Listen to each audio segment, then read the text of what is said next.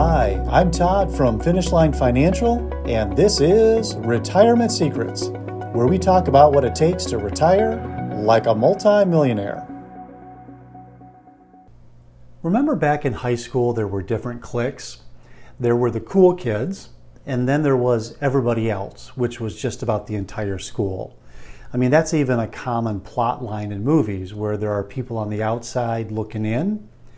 And investing in alternative investments can sometimes feel like you're on the outside looking in at the few people that actually get to do it. And you know what? That can be frustrating that you don't have access to the same strategies that multimillionaires use. That's why we're pleased to have Mike Bermel from Stepstone on today's episode. The Stepstone Group is a global leader in managing alternative investments. They are trusted to manage and advise on $570 billion. That's a half a trillion dollars, but they do it on behalf of some of the world's largest institutions. Mike's comments were recorded on May 26, 2022, which is very timely considering the stock market has now touched bear market territory. Mike uses an easy to understand story about a family run business of a mattress store to help describe how private equity funds actually make money. And make sure you listen to the end, where Mike talks about how access to alternatives is no longer reserved just for the cool kids. Hi, this is Mike Bermel with Stepstone Group, and today we're going to focus on private equity and why wealthy investors, such as high net worth individuals, wealthy family offices, and sophisticated institutions, are investing in this asset class as a core holding. We'll focus on what is private equity, why should private equity or PE be included in an investment portfolio, and what are some of the potential opportunity sets for private equity in today's market. Starting with what is private equity? Well, PE is a lot like buying a stock in a publicly traded company on a stock exchange, except for you're buying ownership in a private company that's within the private sector. Private equity firms seek to purchase companies with a goal of creating value as operators, to grow these companies, and then eventually exit them at an increased multiple. For example, say we have a local mattress company with a founder that's built the business over 30 years and is looking to retire. This could be a potential attractive buy for a private equity firm. In this case, there's a stable family business with great local brand recognition. Private equity would come in as an operator, seek to create value, scale the business, and then eventually exit. Examples of their impact might include expanding the footprint from, you know, maybe just not locally, but across the state or across the region or even nationally, spending marketing dollars to enhance the branding, to have a centralized distribution center with their own fleet of trucks for shipping, explore various ways to be more efficient with their expenses, or maybe even look to buy a pillow or a bed sheets company with the goal to take the average consumer shopping cart from what was, call it $800 for just a mattress, to maybe over $1,000 as a bundle because they're picking up the mattress, the pillow, and the bed sheets. These are all examples of value creation. They don't happen overnight but they do take time and eventually the company will become more attractive to sell to either the next buyer uh, or to uh, maybe even take the company public. I'd like to say public market investors buy stock in companies with a buy and hope approach, whereas in private equity, the manager can buy and have direct control on its future outcome. So, why include private equity in an investment portfolio? Well, the goal is to potentially generate higher returns than public stocks with less volatility.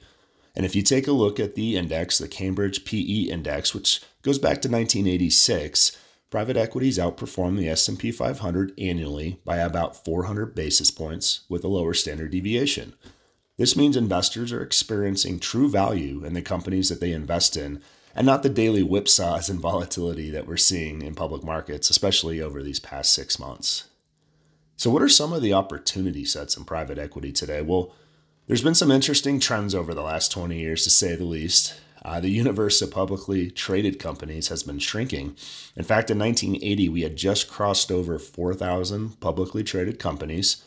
However, we peaked in the late 90s at just over 9,000 publicly listed companies. A lot of people think that uh, we have gone to maybe 20 or 30,000 public, uh, but today we're back under 4,000 publicly listed companies. And what's happened? Our economy hasn't shrunk, but we have less publicly listed companies today than we did over 40 years ago.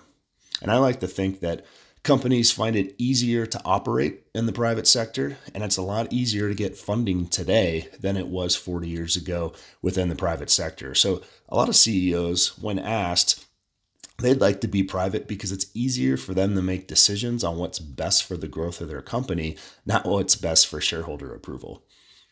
Another trend we're seeing is IPOs are down. They're down 80% since the late 90s. Companies are waiting to go public later and at larger valuations. When Amazon went public, they were valued at roughly 400 million in 97. Today we're having companies go public at 60 to 80 billion dollar valuations. Now who's making that spread between call it 400 million and an eight, uh, 80 billion? Uh, it's not the public market investor. And if we look at public stocks, we all know the Apples, the Amazons, the Teslas of the world. But what most people don't realize is 91% of the companies in the US are private. That means nine out of every 10 companies you come across operates in the private sector. And to break that down further, 88% of US GDP is generated from these private companies. So if we unpack that, today there's roughly, call it 9,000 mutual funds 6,000 hedge funds and over 400,000 financial advisors, all trying to generate alpha from less than 4,000 publicly listed stocks. It's a very efficient market. Meanwhile, most investors haven't even tapped into the massive universe of private equity. They're missing out on a substantial amount of, of our country's economic activity. So, as we wrap up, today we discuss what is private equity, why it's important to consider PE as an investment option and uh, what are some of the opportunity sets? Well, thanks to some structural evolutions over the past few years, private equity as an asset class has been made more accessible for a wider investor base, which means potentially you can now invest like the wealthy.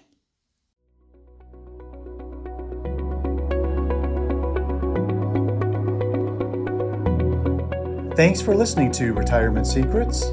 If you want to learn more about how to retire like a multimillionaire, please visit our website at yourfinishline.com.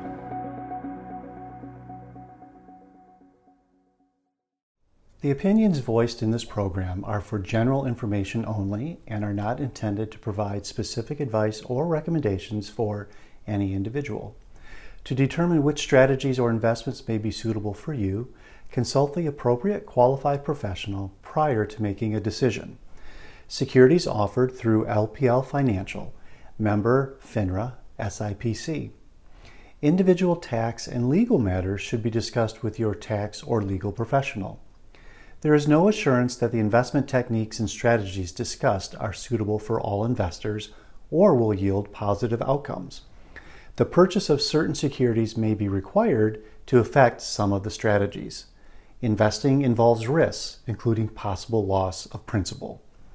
Alternative investments may not be suitable for all investors and should be considered as an investment for the risk capital portion of the investor's portfolio.